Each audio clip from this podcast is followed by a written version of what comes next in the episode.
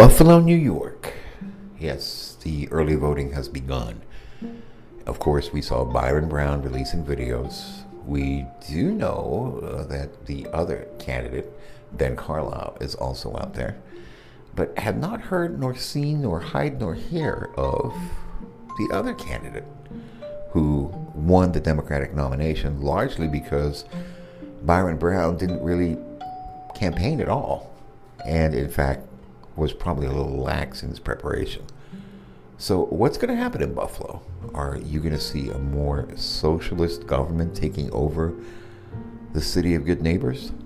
I mean, can you imagine how good neighbors would be if they knew that they'd have to be spying on each other? Because that's part of the programs that are being planned and put together by some of those in the socialist left who is talking about neighbors getting rewards for keeping an eye on other neighbors, and for those who don't follow certain rules, reward systems, snitching. That seems to be the plan that is in store. According to what India Walton's campaign people are saying, this is not true, and that their plans for a private monitoring group outside of police and government is just part of social management of people in the city. Listen and learn. Find out more. First, let's listen to Byron as he votes. More on the Buffalo race.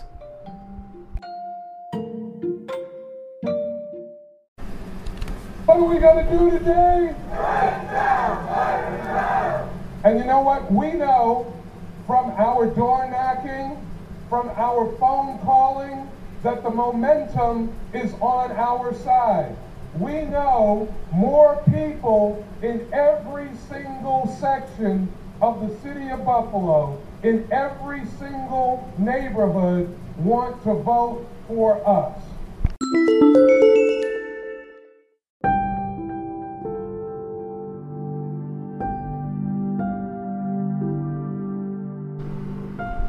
We've hardly heard from Byron Brown at length, so let's let him talk a little bit. We've obviously had Ben Carlisle, we've had a little bit of uh, um, India Walton's talk, and we've even heard from some of her supporters like Michael Moore. Well, I'm more of a Michael, so let's get on to it, and let's let Byron Brown speak a bit here.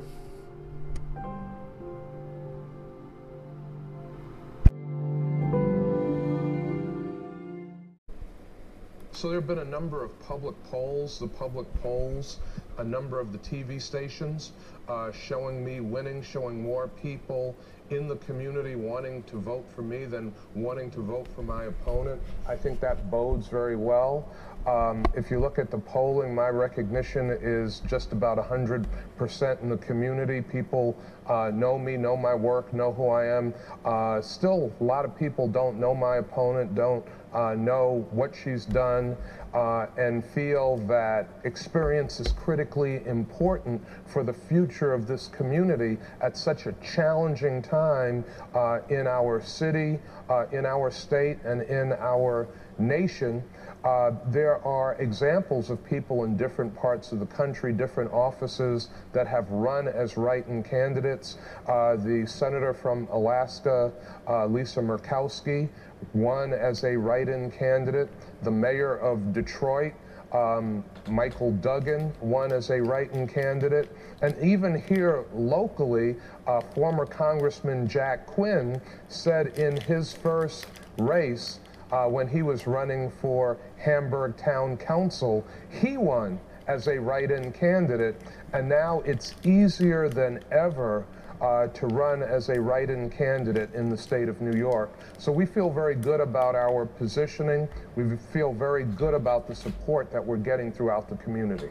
Okay, all right. Um, well, in, in terms of the issues, your opponent has said that, uh, and one of the things she brings up a lot is that uh, the development in the city is is basically dominated by big money developers. And she claims that that leaves poor people out of the equation. And how do you respond to that? I think she's absolutely wrong.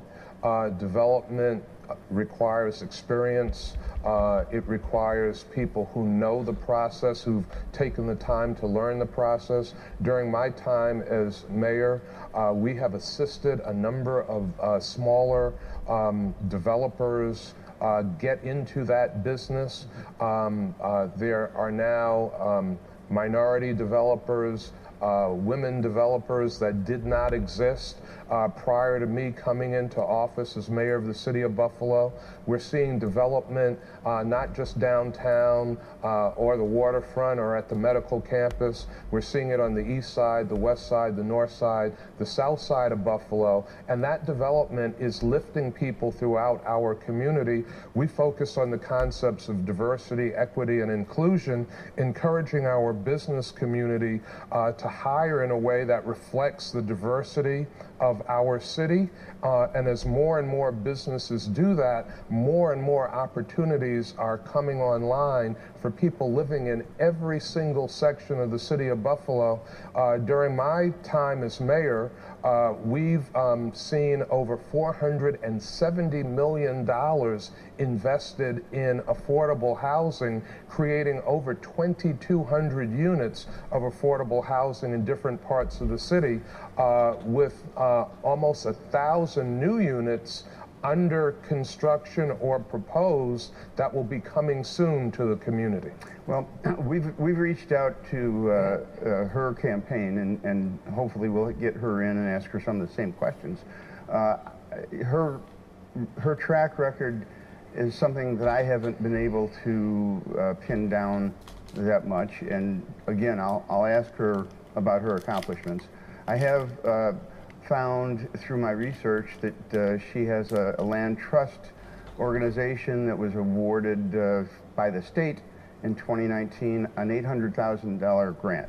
I'm not quite sure. I think she claims that she's built two houses uh, on the east side. Even at that, $800,000 is, is quite a bit to uh, just have two houses. Um, she claims that you have not uh, brought the poor people of the city along with the rest of this, the, the development and the, rest, the, the, the progress. Um, I'm not sure, sure we can compare, but how do you kind of address, that's her main, it seems to be her main talking point, is the poor people of the city. And as a self-described socialist, I think that's where she's concentrating, it, it, uh, trying to get the, the poor people, I'm not quite sure I'm going to label it rich versus poor, but that's where her arguments tend to flow. And, and so uh, I'd like you to kind of address that. Ms. Walton's ideas are, are wrong for Buffalo. The information that she's putting out is wrong for our community. Uh, it's either misinformed or there is an intentional intent not to be truthful. Uh, she was the director of the uh, Fruit Belt Land Trust for at least two years. She calls herself, she sold herself as a successful uh, not for profit executive. I don't think building two houses in two years uh, is successful. Uh, I think somebody calling themselves successful and only building two houses is just not simply being truthful with themselves or or the public. And when you really look at the records, when you really dig into it, I don't believe she built those two houses. I think those houses were built by Habitat for Humanity.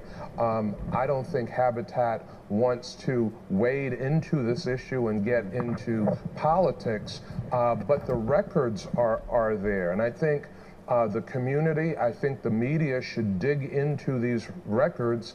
There is a lot of problems with how she managed the managed the Fruit Belt Land Trust. Now, on the other hand, with my management of the city of Buffalo, we have the most diverse workforce in the history of the city. Uh, more people of color, more uh, new Americans, more women than ever before in the history of the city of Buffalo, modeling what we want to see happen in the private sector. We have hired a workforce in city government that reflects the diversity of our community. And we have said to the uh, private sector, diversity, equity, and inclusion, critically important principles. And if you hire a workforce that reflects our city's diversity, then all communities will rise, our city will be stronger, your businesses will be more, more vibrant, and we will become uh, the envy of the nation. And we're seeing more and more businesses doing that. We're seeing more and more businesses hiring people living in different areas of our city. More work needs to be done on that, but we've made tremendous progress during my time as mayor of the city of Buffalo. So that was, of course, the interview from the Political Buzz, a TV show in uh, Buffalo, and uh, I think that's uh, Mr. Arness, who's uh, been very active with this uh, sector of uh, reporting in Buffalo for a long period of time.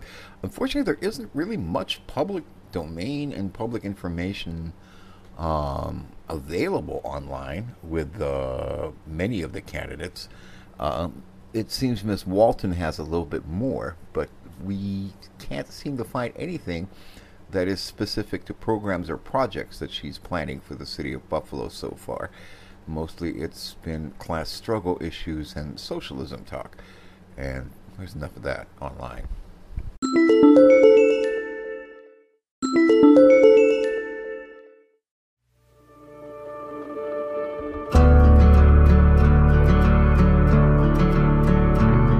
Hi, I'm Ben Carlisle, and I'm running for mayor of Buffalo. My wife and I have been able to live out the American dream right here in Buffalo. I'm running for mayor to make sure that the American dream remains tangible here in Buffalo for anyone who's willing to put in the effort.